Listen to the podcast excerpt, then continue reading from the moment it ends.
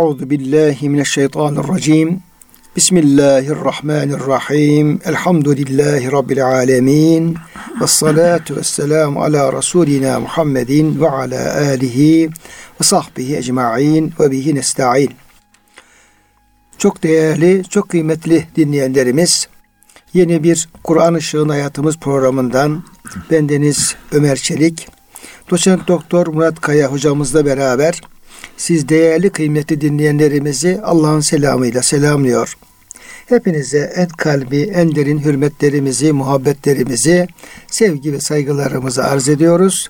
Gününüz mübarek olsun. Cenab-ı Hak gönüllerimizi, yuvalarımızı, işyerlerimizi, dünyamızı, ukbamızı sonsuz rahmetiyle, feyziyle, bereketiyle, lütfuyla, keremiyle doldursun. Kıymetli hocam, hoş geldiniz. Hoş bulduk hocam. Afiyettesiniz inşallah. Elhamdülillah. Allah razı olsun hocam. Rabbim sizlerin, bizlerin, bütün dinleyenlerimizin, dinleyicilerimizin ve ümmeti Muhammed'in sıhhatini, selametini, afiyetini artırarak, ziyadeleştirerek devam ettirsin inşallah. Kıymetli dinleyenlerimiz, kıymetli hocam, Bakara Suresi 14. ayeti kerimesine ulaşmış bulunuyoruz. Rabbimizin lütfuyla, keremiyle. Efendim, tabi münafıklardan bahseden ayet-i kerimeler hala devam ediyor. Onlardan Yüce Rabbimiz sadece burada değil, Bakara Suresi'nde değil, başka surelerde de, yani Ali İmran Suresinde de, Nisa Suresinde de, Maide Suresinde de, Tövbe Suresinde de, Münafıkun diye efendim zaten adı üstünde süre var, evet, böyle. Evet hocam. Gerçekten yani Kur'an-ı Kerim'de bu farklı inanç grupları, yani müminler, kafirler, münafıklar dediğimiz zaman münafık alanına giren kişiyle ilgili olarak Yüce Rabbimiz çok tafsilatlı bilgiler veriyor. Bunun da sebebi zaman zaman söylüyoruz.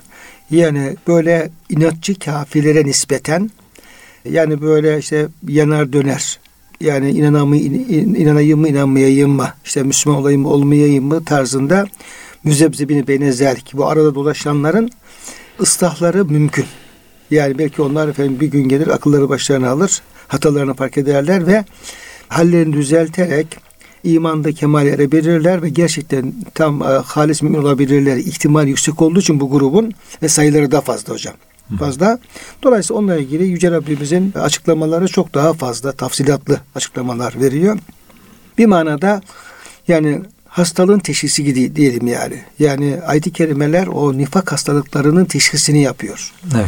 Bütün detayları ortaya koyuyor ve okuyan kişiler de bu sadece Efendimiz zamanında falan münafık böyleymiş değil de acaba benim iman açısından, amel açısından, inanç açısından kendi halim nereye tevafuk ediyor, nereye tetabuk ediyor ve ben neler yapmam lazım tarzında kişiyi ne yapıyor? Sürekli daha iyi hale gelmeye teşvik ediyor.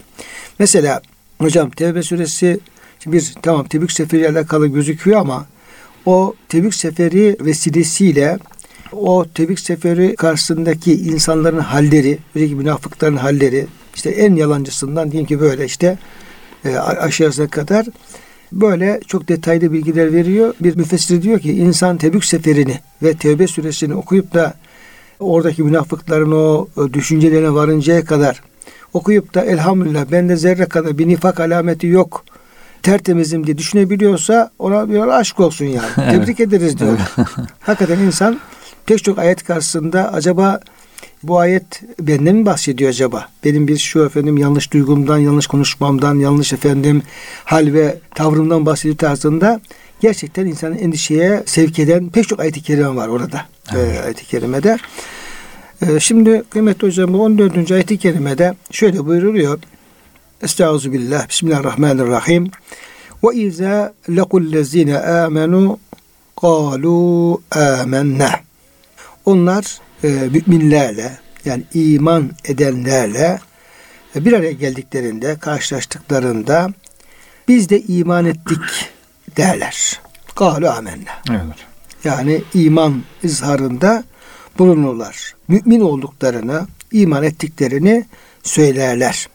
Ve izâ halav ilâ şeyâtînihim, ama şeytanlarıyla yani müminlerden ayrılıp onlara tamamen uzaklaşıp şeytanlarla baş başa kaldıklarında kâlû innâ ma'akum derler ki biz sizinle beraberiz. Kesinlikle sizinle beraberiz. İnnemâ nahnu müstehzi'ûn. Biz Müslümanlarla ancak alay ediyoruz.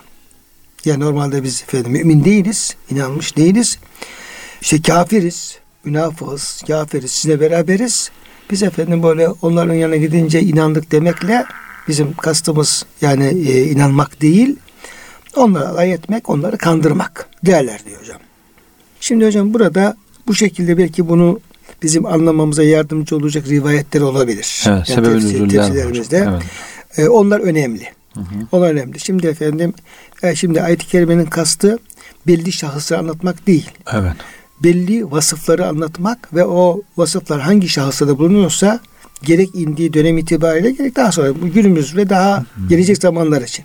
Evet. Yani bir o karakteri, o tipi, o şahsiyeti ve vasfı ortaya koyarak vasfı ön plana çıkararak buna kim sahipse onu eleştirmektir. Evet. Onu diyelim ki doğruya davet etmektir. Dolayısıyla sebebi üzüller bu açıdan ayetin anlanmasına önemlidir hocam. Evet. Ve onlardan biraz bahsedebilir miyiz? Evet hocam, bu bazı tavırları ortaya koyuyor. Bugün o aynı tavırları sergileyen insanları görüyoruz İnsan hemen anlayabiliyor. Demek ki onların hepsi bunun içine dahil olmuş oluyor hocam. Birinci rivayet burada Abdullah bin Übey bin Selül ve ashabı, münafıkların başı ve onun arkadaşları. Münafıklar diyor bir gün çıkmışlardı. Yolda giderken karşılarından bir grup geldi. Müslümanlardan bir grup, Peygamberimizin ashabından bir grup. Onları uzaktan görünce münafıkların başı diyorlar ki bakın diyor. Şimdi diyor şu sefihleri, şu akılsızlar diyor nasıl başımdan savacağım size göstereyim diyor. Ders veriyor adeta.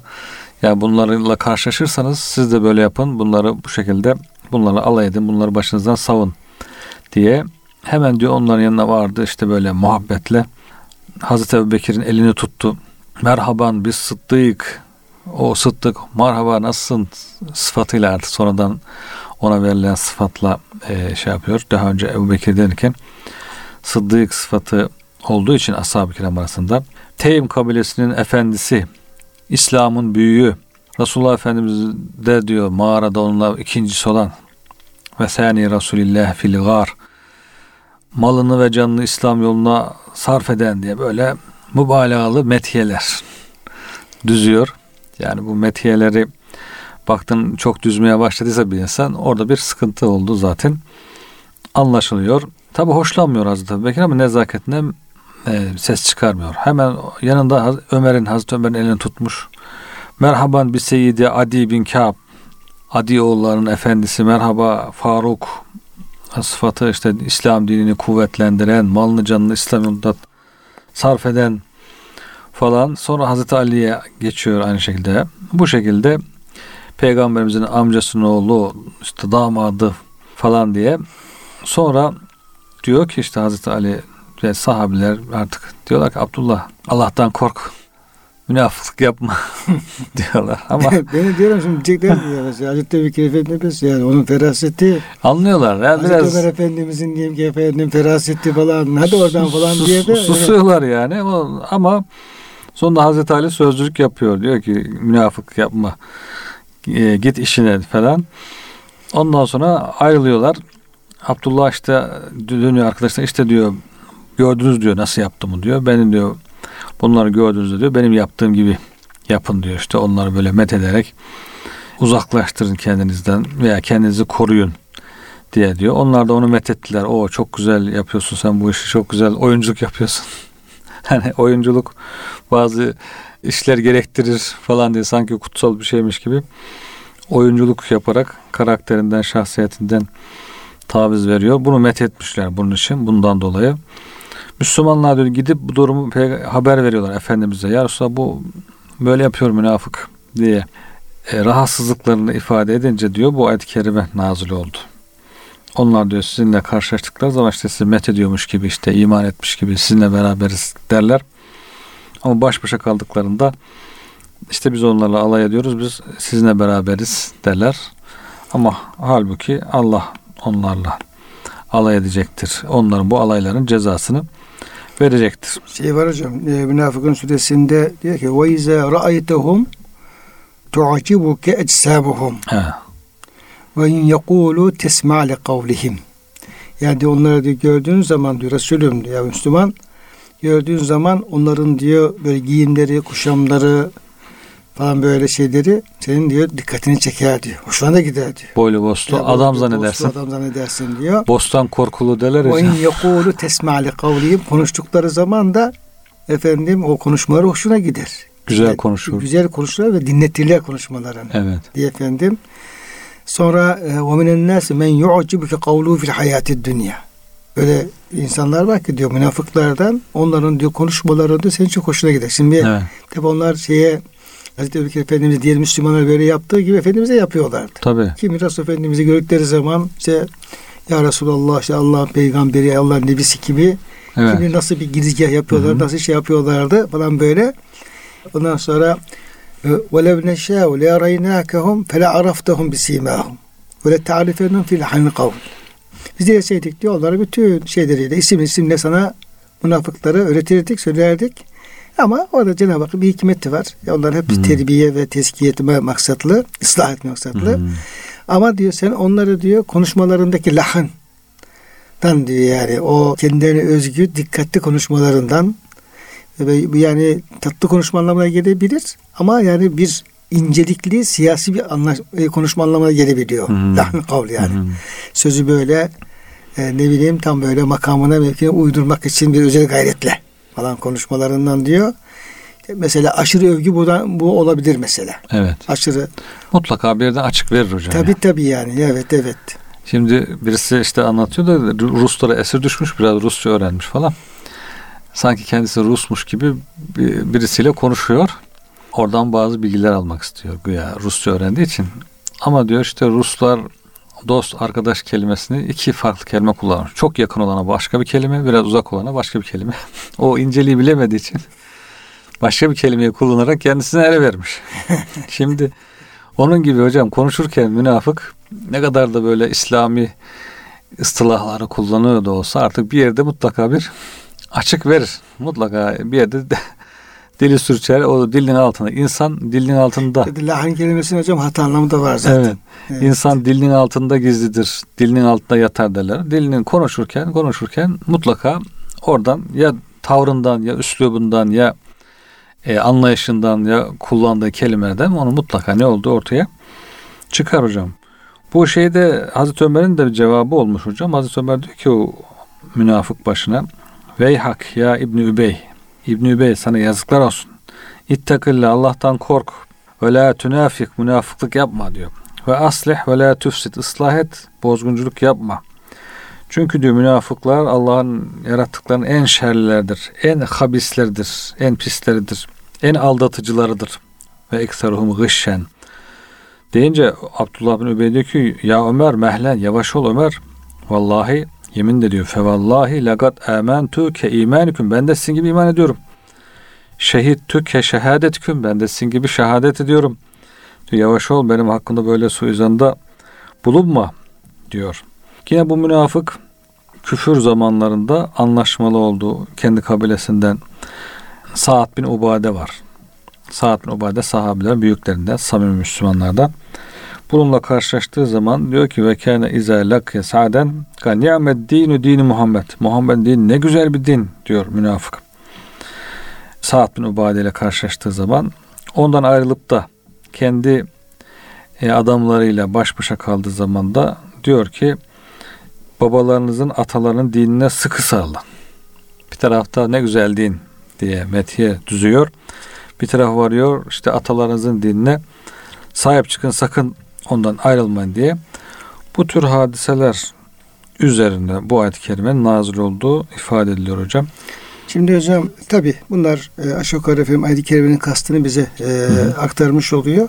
Bir de hocam şeytan kelimesi. Evet hocam. Tabii işte şeytanlarla baş başa kaldıkları zaman diyor işte efendim biz sizinle beraberiz derler. Tabii şeytan iblisin bir ismi veyahut da dimi vasfı. Ama demek ki Kur'an-ı Kerim bu şeytan, şeyatın kelimesini insanlar için de kullanıyor. Evet hocam. Dolayısıyla bu şeytanlardan maksat bizim bildiğimiz iblis ve cinlerden olan iblis ve yandaşları mı, yoksa yani o işte Medine'de diyelim ki işte Yahudilerden olabilir, Araplardan olabilir. Evet. Onların diyeyim ki işte o esası, kanaat önderleri falan tarzında mı hocam? Bunlar kimlerdir? Evet, hocam. Neler söyleniyor buna ilgili olarak? Bununla ilgili de hocam rivayetler var. Abdullah İbn Abbas radıyallahu anhuma demiş ki emmâ şeyâtînuhum fehum ru'esâuhum fil küfr. Küfürde önderleri. Küfürde önderleridir şeytanları diye söylemiş. İnsanlardan zaten ayet-i kerimede şeyatînel insi vel cin, insanlardan ve cinlerden olan şeytanlar diye. Yine daha umumi bir açıklama olarak hocam diyor ki imandan ve hayırdan uzak olan her varlık, şeytanı öyle tarif etmiş. İster insandan olsun, ister cinden olsun. Hayır, imandan ve hayırdan uzak olan. Şetane, şeytan kelimesinin uzaklık manası var. Yani uzak olan, Allah'ın rahmetinden uzaklaştırılan, kovulan diye. Şeytan da işte rahmetten, hayırdan uzak olan, kötü yolda akıl veren, kötü yolda önderlik yapan. Bugün de şöyle baktığımızda piyasaya bunlar belli oluyor hocam. İşte medyada, işte gazetelerde, köşelerde, köşe yazılarında, sosyal medyada bakıyorsunuz şeyatînihim belli oluyor hemen. Şeytanlar, işte yorum yapanlar, yönlendirenler. Yani hocam şimdi yani bizim programın isimleri doğru olmaz da şimdi mesela bu Cumhurbaşkanlığı hocam seçimleri olacak. Evet hocam. Sonra tabii daha önceki seçimlerde de böyle bir kısım meşhur hukukçuların diyeyim ki ileri sürdüğü bir kısım argümanlarla bayağı sıkıntılar yaşandı. 367 efendim işte milletvekili oyu lazım işte şey için falan böyle. Şimdi mesela bu bugün tartışmalarda da hep böyle bir taraftan işte mevcut Cumhurbaşkanı aday olur olmaz mı tartışırken bir taraftan da bu tartışmayı yapan aleyhte olanların şeyleri, kulakları birisinde. Kanadalı diye birisinde. Şimdi acaba bakalım o ne diyecek? Ne akıl verecek? Şimdi böyle hocam şeylerde yani kanaat önderleri var. Yani o şeyde etkili olan efendim kişiler falan var. Bir taraftan onlara da şey yapıyorlar tabii. Yani damağına dokunuyorlar işte efendim. Zorluyorlar. Tahrik de diyorlar. Bakalım bu konuda diyeyim falan diyeyim ünlü hukukçu ne söyleyecek? Falan efendim şey ne söyleyecek? Falan anayasa diyeyim ki efendim hukukçusu ne söyleyecek falan göreceğiz falan. Evet. Kim nereye çıkacak tarzında. Yurt dışında da var hocam. Yurt dışından da şeytanlar akıl veriyor. İşte kapak konusu yapıyor. Evet. Ne bileyim gündem yapıyor.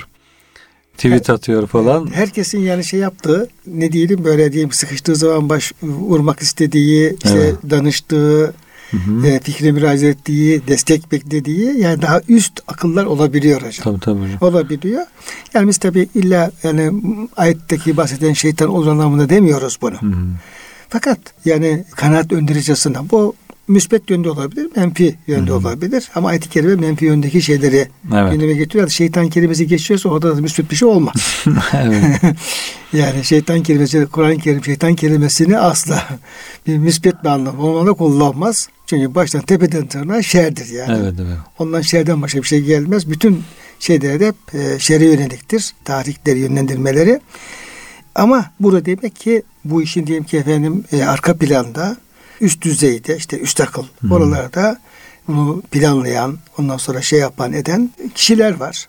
Evet. Ondan sonra şahıslar var ve bu piyasadaki efendim bu insanlar da onların aldıkları direktiflerle bu işleri yapıyorlar yani diyorlar. Tabii. Burada mesela müfessir Dahhak'tan hocam bir rivayet naklediliyor. Yani bu şeytanların kimliği ile ilgili olarak diyor ki münafıkların o gidip de kendilerine danıştıkları şeytanlardan maksat diyor. Onların diyor kahinleridir diyor. Zaten hocam kahin ve şair o dönemin bir de ehli kitaptansa alim. Yani yani ulul ilimdir, utul ilimdir. Çünkü adam Tevrat'ın bilgisine sahip. Değilse de yani büyük ihtimalle ya kahin şairdir. Çünkü onlar toplumun işte şeyleri. Yani akıl babaları, elitleri. Yani işte düşünen, yazan, sözü dinleyen kişileri. Dolayısıyla onların kahinleridir. Bunlar Kurayza oğullarından Kaab bin Eşref, Eslem oğullarından Ebu Bürde, Cüheyne kabilesinden Abdüddar, Esed oğullarından Auf ibni Amir ve Şam'da Abdullah ibn Sevda'dır. Araplar bunların gaybı bildiklerine, sırlara vakıf olduklarına ve hastalıkta tedavi ettiklerine inanırlardı. Yine Araplar her kahinin yanında kehanetine yardımcı bir şeytan bulunduğunu kabul ederlerdi. Şutun, sizin hocam bahsettiğiniz gibi uzaklık manasındadır. Şeytanlar haktan uzak varlıklar oldukları için bu ismi almışlardır diye efendim. Evet. Yani bu şekilde izahlar yapılıyor. Yani bu tür kahinlerin, şairlerin bazen cinlerle irtibat kurduğu inanılıyor. Bunu yapan da vardır yani mutlaka. Yani kötü cinlerin insanlarla böyle irtibat kurup onlara bilgi getirdiği, işte onları yönlendirdiği, tabii onları küfürde kullanmak için, birbirlerini kullanmak için mümkün. Yani iki grup insan, varlık var. Bir insanlar var, görünen varlıklar. Bir de cinler var. İnsanlar ve cinler. İnsanların atası Adem Aleyhisselam, cinlerin atası İblis. Bir de bunların ortak, ikisine ortak olarak şeytanları var. Hem insanların şeytanları hem cinlerin şeytanları. Dolayısıyla insan şeytanlarıyla cin şeytanları birbirleriyle böyle zaman zaman bağlantı kurarak küfürde, şirkte, şerde yardımlaşabiliyorlar. Dolayısıyla bunlar burada ayet-i kerimede de ikisi de ifade edilmiş. Hem insan şeytanları, rüesaları, reisleri hem de cinlerden akıl aldıkları şeytanlar. Bunlara gittikleri zaman diyorlar ki biz sizinle beraberiz diyorlar. Ama daha çok kuvvetli olan herhalde insan şeytanları daha çok. Cinler belki olsa da nadirdir ama. Hocam cinlerle efendim o insan şeytanlarının onlara bağlantı kurmaları da aslında devreye girmiş oluyor. Tabi hocam oradaki bir anlayış böyle. Çünkü mesela Resulullah Aleyhisselam da Kur'an-ı Kerim'i getirince, yani ayet okuyunca, gayipten haber verince. Şimdi gelen ayet-i kerimeler hep gaybi bilgiler hocam. Evet. Vahiy gaybi bilgidir. Efendimiz Aleyhisselam ilk dedikleri şey Mecnun diyorlar hocam. Yani Mecnun demesi yani cinlerle bağlantılı, şeytanlarla bağlantılı, tıpkı kahinler gibi, şairler gibi. Yani burada o efendim cin veya şeytan giriyor ve o gayip bilgiyi getiriyor. O da o bilgiyi bize aktarıyor tarzında. Dolayısıyla oradaki o yani gaybi bilgi ancak o cinlerden, şeytanlardan alınır inancı burada kendisini gösteriyor. Evet. Şimdi tabii hocam yani ayet-i kerime, biz bunu bütün ayetler için bu değerlendirmeyi yapabiliriz. İlk planda ayet-i kerime burada sebebi nüzüllerde bahsedilen işte efendim Abdullah İbn Übey ve arkadaşları, işte onların konuşmaları, oradaki işte Müslümanları, peygamberimize yalan söylemeleri, Müslümanları aldatmaları, sonra döndükleri zaman da işte efendim o demin isimlerini saydığımız rivayetlere bağlı olarak saydığımız bir kısım Yahudi alimlerine yahut efendim kanaat önderlerine danışmaları. Bu ayetin ilk planda hitap ettiği, kastettiği kişiler bunlardır. Ama ayet-i kerimede ne Abdullah bin Übey'in ismi geçiyor, ne Kaab bin Eşref'in ismi geçiyor, ne hiçbir şey ismi geçmiyor hocam. Yani isim vererek bahsetmiyor ayet-i kerime. Ayet-i kerime ellezine diyerek, hum diyerek, işte efendim onlar, bunlar diyerek burada bir durum tespitinde bulunuyor. O da nedir? Demek ki bir Müslümanlar var. Efendimiz Aleyhisselam, Müslümanlar, yani Allah'ın dinine tam halisine bağlı olan diyeyim ki Müslümanlar, insanlar var. Bir de bunun karşısında olan efendim insanlar var. Bir de efendim o Müslümanları bu yönde kandırmaya çalışan efendim kesimler var. Ara kesimler var. Evet. Laf dediği gibi. Dolayısıyla biz bu şablonu hocam, yani hak yolda yürüyenler, batıl yolda yürüyenler, yani kafirler, küfür taraftarları, bir de efendim bunun ikisi arasında arada efendim gidip gelen, bir taraftan Müslümanları aldatan, bir taraftan diğer tarafta onlara beraber olduğunu söyleyen ve Müslümanların sürekli aleyhinde çalışan bir gruptan bahsediyor. Bu grup yaşanılan her coğrafyada, efendim her zamanda bunlar hocam olabilir. Bak olabilir. Yani hatta vardır da. Rahmetli Kadir abi bir şey söylerdi hocam sohbetlerinde. Derdi ki işte Kur'an-ı Kerim'in mer'iyeti diye bir kavram kullanırdı. Evet, geçerliliği. Evet. Yani Kur'an-ı Kerim'in geçerliliği hatta şöyle derdi hocam, hatırladığım kadarıyla siz daha belki efendim hatırlarsınız. Yani Kur'an-ı Kerim hangi konudan bahsediyorsa, hangi diyelim ki husustan, hangi efendim bir vasıftan, hangi bir olaydan bahsediyorsa bu mutlaka dünyanın bir tarafında her an, yani burada olmasa falan yerde her an bu bir şeydedir. Yani yürürlüktedir. Yürürlüktedir. Yani Kur'an-ı Kerim'in kastettiği, ayetin kastettiği şeyi ilgilendiren birisi, ya bir şahıs vardır ya bir olay vardır. O mutlaka geçerliliği devam etmektedir diye hocam bir ifade kullanırdı. Zaten bu zaten açık bir şey zaten. Bu çok böyle kapalı veya çok teferruat bir şey değil. Bunu her ortamda, her yerde görmek mümkündür. Bu konuda Müslümanların ve samimi Müslümanların dikkat olması lazım. Evet. Yani bu şekilde Müslüman anlatmaya çalışan kimler olabilir tarzında yine bizim Bandırma'da Ali Üsten abi, Allah rahmet eylesin, onun efendim bir oğlu vardı, Cemal Üsteyden diye. Bir ara çok da efendim milletvekilliği falan da yaptı bir partiden. Osman hocamıza geliyor, bir siyasiyi acayip derece övmeye başlıyor. Meşhur siyasilerden bir tanesini, yani diyelim ki Cumhurbaşkanlığı yapmış, başbakanlık yapmış falan böyle. Övüyor. Ondan sonra yani biraz da hocamız da efendim şey yapınca, razı olunca, ya diyor efendim, o diyor, tam diyor münafıkların başıdır diyor. Deyince bu kez efendim tam anlaşıldı yani. O kadar övgü ne anlama geldi anlaşılmış oldu diye. Dolayısıyla bunlar her dönemde olabilecek şeyleri Kur'an-ı Kerim bize haber vermektedir. Evet, ve bizim ufkumuzu ve şeyimizi açmaya çalışmaktadır yani ayet-i kerimeler. Ama ayet bunu söylüyor deyip de hemen bir de sen münafıklık yaftası vurmak da tabii kolay bir şey değil. Dikkatli olmak lazım hocam. Evet. Yani ayet bunu söylüyor. Çıkıp işte yani ayet şu adamı kastediyor, şu münafıklığı demek de tabii kolay bir şey. Ona çok dikkat etmek lazım. Doğru hocam. Evet. Diğer türlü karşılıklı bir gereksiz, haksız suçlamalar da olabilir. Evet.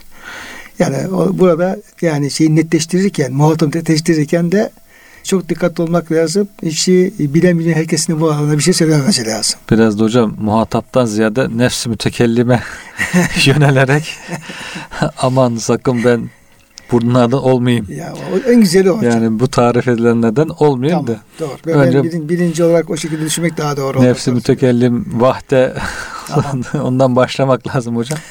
Doğru. Acaba ben miyim? Bence çok isabetli bir şey hocam. Bunu aslında Kur'an-ı Kerim'in hocam her ayetinde düşünmek lazım. Yani müfessirlerimiz hep bu konuda bizi uyarıyor zaten. Diyorlar ki özellikle mesela tasavvuf erbabı müfessirlerimiz ayet-i kerimeleri o işare anlam falan verirken aslında şey yapıyorlar.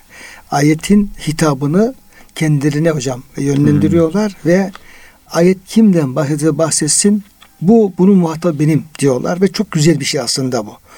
Yani mesela kul ya eyyül kafirun derken bile, de ki ey kafirler derken diye yine bir Müslüman ey kafir nefsim acaba benim nefsim bir kafirliği falan var mı yok mu diye düşünmesi lazım. Münafık derken düşünmesi lazım. İlk olarak o ayet-i kerimeyi kendi nefsinde düşünmesi lazım. Evet. Başkalarına şey yaparken de dikkat olması lazım. Yani zaten Peygamber Efendimiz'in Kur'an-ı Kerim okuyuşunda öyle tarif ediyor sahabi. Hani nasıl hocam tarif Efendimiz ediyor? Okurken diyor Allah'ın bir nimeti yine okuduğu zaman diyor Kur'an-ı Kerim'de onlara şöyle nimetler vardı. Dururdu diyor. Ya Rabbi bu nimetler senin istiyorum der diyor. İşte bir cehennemden azaptan bahseden bir ayet okuduğunda durur ya Rabbi bundan sana sığınıyorum diye. Bunu biz şöyle de teşmin edebiliriz. İşte güzel vasıf okuduğu zaman ya Rabbi bu güzel vasıf beni bunlardan eyle. Çirkin vasıf okuduğu zaman ya Rabbi beni bunlardan uzak eyle diye. Bu şekilde demek ki Kur'an-ı Kerim hep kendimize tatbik ederek okursak hocam o zaman iki taraflı da bir tarafta Allah'tan istemek bir taraftan da Allah'a sığınmak şeklinde. Doğru. Hocam bunu yaparken ama yani kendi yaşadığımız çağda eğer bir İslam diye bir davamız varsa Müslümanların bir değerle dertlenmek söz konusuysa ciddi manada bu yolda bir gayretimiz bir çabamız falan varsa yani bu yola zarar verecek kesimlerin kişilerin yazar olur televizyoncu olur fikir adamı olur şu bu neyse oradaki bu tehlikeli şeyleri de takip etmemiz lazım tabii. Tabii. Yani ona da göz ardı etmemek lazım. Değil mi hocam? Tabii hocam yani bu zaten ölçüler veriliyor. Yani bu ölçülere kim sığıyor kim ona göre tedbiri alacaksın. Evet.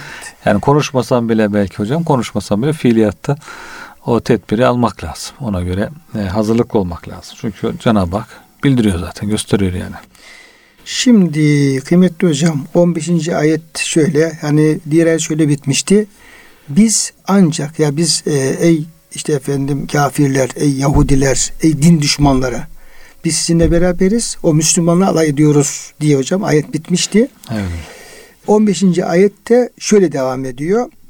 Allahu yestehzi'u bihim. Onlarla alay eden de Allah'tır.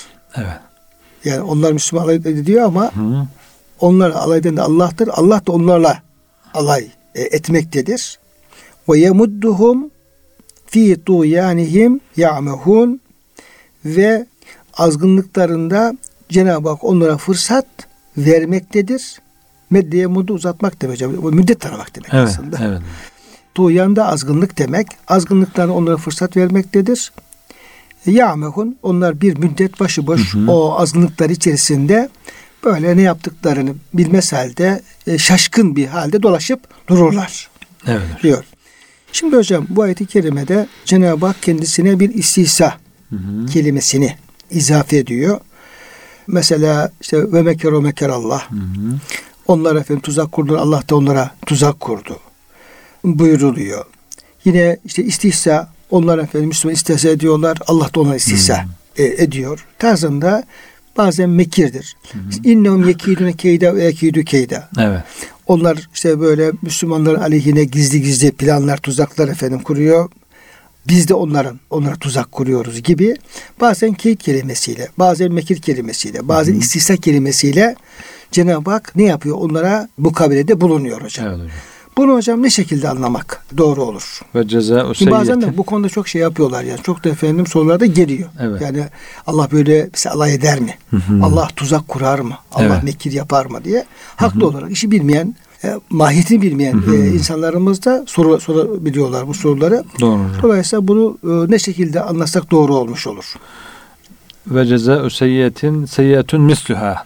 Ayet-i kerime hocam işte o kötülüğün karşılığı onun misli bir kötülüktür gibi. Bunu şöyle ifade ediyor hocam.